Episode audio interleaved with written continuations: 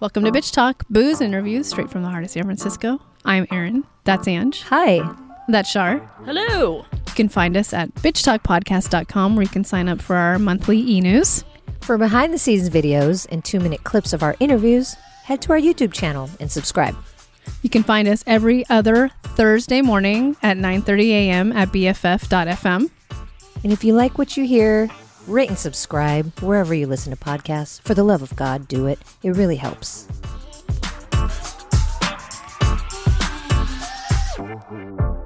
We are back at CAAMFest speaking with Luna Menoh uh, about the film, who is Luna Menoh. And um, before we get into the conversation, Luna, can you please tell our listeners about the film? Whoa.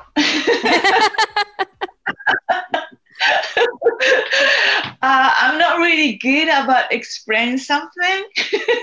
uh, it's a documentary about Luna Menoh. If people watch the film, I presume people can tell who I am. You'll have to watch to find out. Yeah, Yes, stay I think tuned. that's perfect. perfect. Um, can I? Yes. Uh, can I ask? My first question is: How did you meet your assistant editor, Jeff? Um, because he he has a big part in the film. Yes, he's uh, he's big. Um, we have uh, producer Reiko Kondo is uh, uh, the old friend of mine, and uh, um, uh, she knows uh, Jeff for some reason. Uh, so she is like a between person. So Got I, it. otherwise, I it's no way to knowing Jeff uh, in my life actually.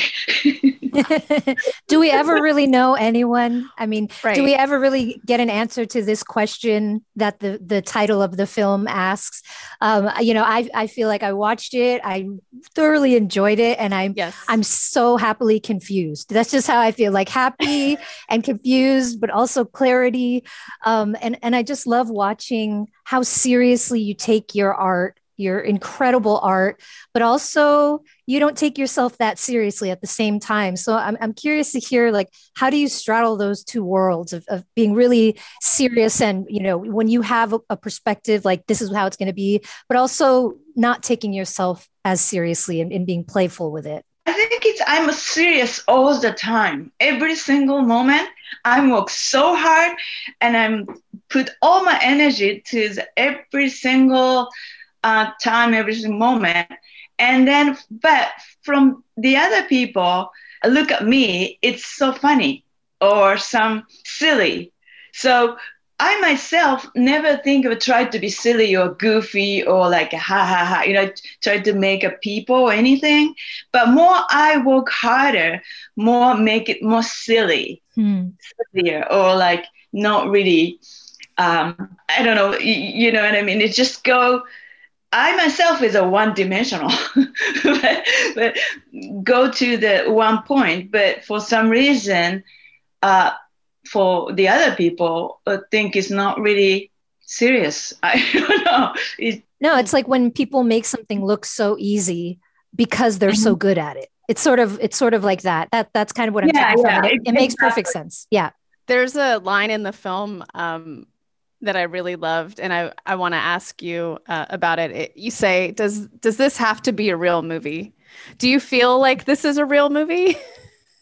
Uh, yes, yes. Th- this is a real movie. This is a every everything is real. It it, it is so. Uh, and then uh, so therefore I wanted to make more because my life is continued, never ends. So it's just kind of like. Uh, more big circulation is more and more. Um, Jeff and me is more, more still working. Still, this should be like a volume two, volume three. Um, Yes. Luna Menoh? This is Luna Menoh. Luna Menoh never ends, kind of. Uh, yes, yeah. Yes, please. I could watch you all day doing It- it should- everything. it should be a show. It should be on Netflix. yeah. I, I mean, just immediately, I'm like, oh, I would watch you drink tea. I don't know, and it would be so special. everything you do. Um, but yeah, the you know to piggyback on that, there's so many different twists and turns along the way. Um, and you're creating these layers and a, a, you're getting how do you not get lost in them yourself you know um, as an artist like how do you create all these different layers but still maintain a focus um hmm. uh, because i the choosing a media is not that important for me. Uh, like uh, being a, a painter, uh, being a um, sewer, dressmaker, designer, uh, um, the performance artist, and it doesn't matter. I just wanted to show how I'm, what I'm so into it. So this is what is so far. It's just a dress and dressmaking clothing, fabric, textile, um, and sewing body, second skin. You know, th- those things is my my uh, main uh, material. So if I would, I would like to use those material, and how I can show, express myself. It doesn't matter. So I feel like, oh, I wanted to sing about this dress. Then I'm gonna make a song and sing and then uh, making a music video. Or like i just wanted to hmm i love this painting and this shirts so i want to you know i wanted to paint i wanted to paint. It just i paint. So it just uh, it doesn't matter because since the technology has really helped me mm. to um, to I don't have to practice uh, like you know so all the musicians has to you know how to play the piano every single day practice eight hours a day. But we don't i don't have to do that. And and you know it's just we just have like technology and it just all like people know how to do it. I, I just work with those people. So uh, i'm really appreciated is what i live now 2012 so um, otherwise i can't do it.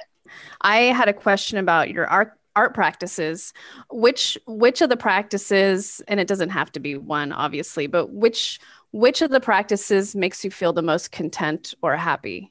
Mm, i like performing because uh, it's put myself as another level which i can't feel it when i'm sewing.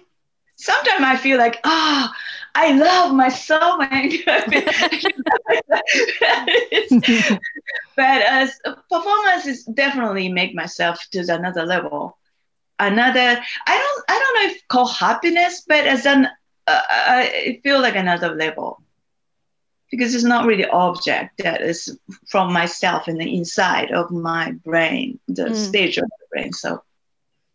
Yeah, and one, one thing that I'm so blown away by is all of your ideas you're just so confident and so certain that you know this is this is what i want and this is what i see.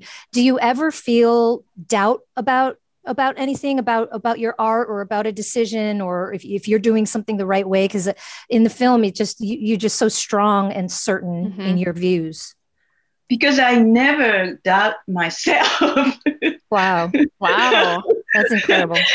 Uh, because i never look back uh, um, such a like my passion is so strong. I believe my instinct. So um, this is what I want, and then I just focus that, and then I don't think about uh, later. I just burn myself the moment, and so probably um, a lot of things I should not do it in my past, but um, I forget easily. so uh, it's about optimistic. Mm. I love that. You have no reason to doubt. You have no, yeah, just blown away by what you what you're able to create. Just and and how how how do you come up with these ideas? It's just incredible. Yeah, and Ange and I were talking about that before the interview because I, I was just like, you know who you are, and you're so confident in your art that it's so obvious in the film. Um, it, it's really inspiring. Um, one of the other questions I have, and then uh, I think we're going to have to wrap pretty soon, is and without giving too much away about the film, um, mm-hmm. who came up with the premise? Was it a collaboration between you and Jeff? Was it just your idea throughout the film? How did that come about? I think it just uh, uh, naturally is because one one of the big reason is it took 12 years to finish it. So we just have to really how we finish uh, this movie. Um, for some reason, he has to stop it, but he said Jeff said Jeff cannot stop it because I keep going, going, going. Next project, next, project. So um, till how long? So it just uh, has to be endless circulation. We have to do it somehow. Mm-hmm. So we just put, okay, this is the end. and that's the movie. yeah, you're like, this is this is a wrap. I love that. um, did the pandemic interfere with your with your creativeness, or did it spark more more creativity for you? Um, uh, nothing really affected much more because I'm pretty domestic person. I oh. stay home. Um, without uh, COVID, um, I stay home three or four days easily, not go out. so um, I liked I like the social I like, but uh, um, didn't really make me feel different really. Well, thank you so much. Thank we you. we really love the film. It's it's so creative and nothing that I've ever seen before. So oh, I'm so I'm so happy you. yeah, thank happily confused. Like I said. Yeah, I like, awesome. It was wow. it was a ride, Luna. So thank you so much for being on the show. It's been such a pleasure. Thank you so much for uh, inviting me. Yes. Yes. And, thank you. And we hope to see more from you. Yes. Yeah, yes. thank you for existing, Luna. Yes, thank you.